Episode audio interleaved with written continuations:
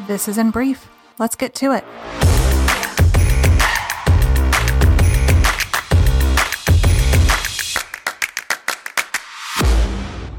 Hey there, and welcome back to the In Brief podcast.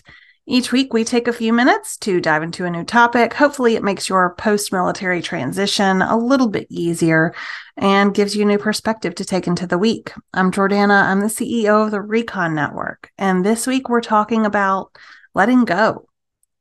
If you're currently in the transition process, or if you've ever been, then you know what it feels like to put an end to something for one reason or another, you decided at some point that leaving military service was the best decision for you and maybe even those around you, and you shifted out of it.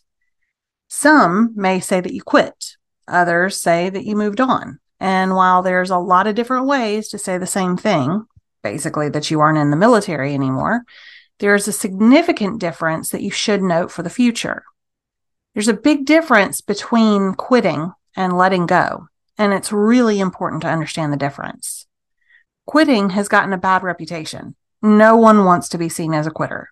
And because of that, too many of us hold on too long to situations that don't serve us or fulfill us, or they make us miserable.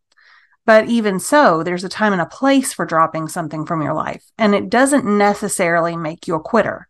In fact, it may mean just the opposite that you're taking a big step forward in making your life more meaningful.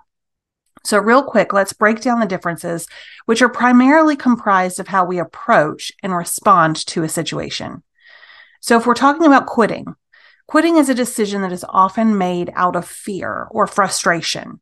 It's a way of avoiding the pain or discomfort of continuing to try. When we quit, we're essentially giving up often we're telling ourselves internally that we're not capable of achieving what we want. Essentially, quitting is being capable of doing something and really even wanting to do it, but being unwilling to push yourself to do it simply because you're avoiding the pain or frustration that it will take to continue failing in order to level up. Now, letting go, on the other hand, is a conscious decision. It's made out of clarity and strength. It's a way of acknowledging that something isn't working and taking the steps to change it. When we let go, we're not giving up on our goals or dreams. Instead, we're focused on our goals and dreams, and we're choosing to focus on something that is more aligned with our values and with our purpose.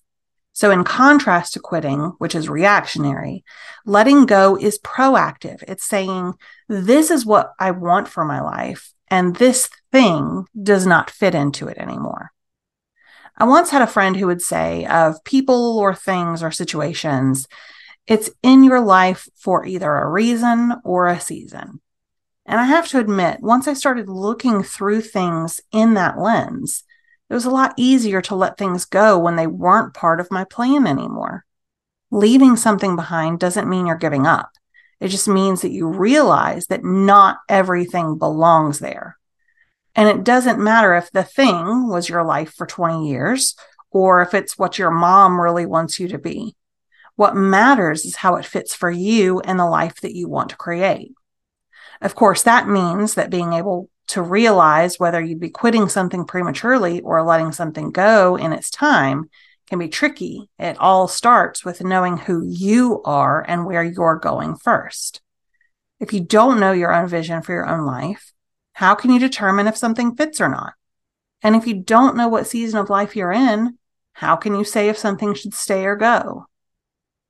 In a world that is constantly shifting, knowing where you're headed and why is one of the most important forms of self awareness that exists.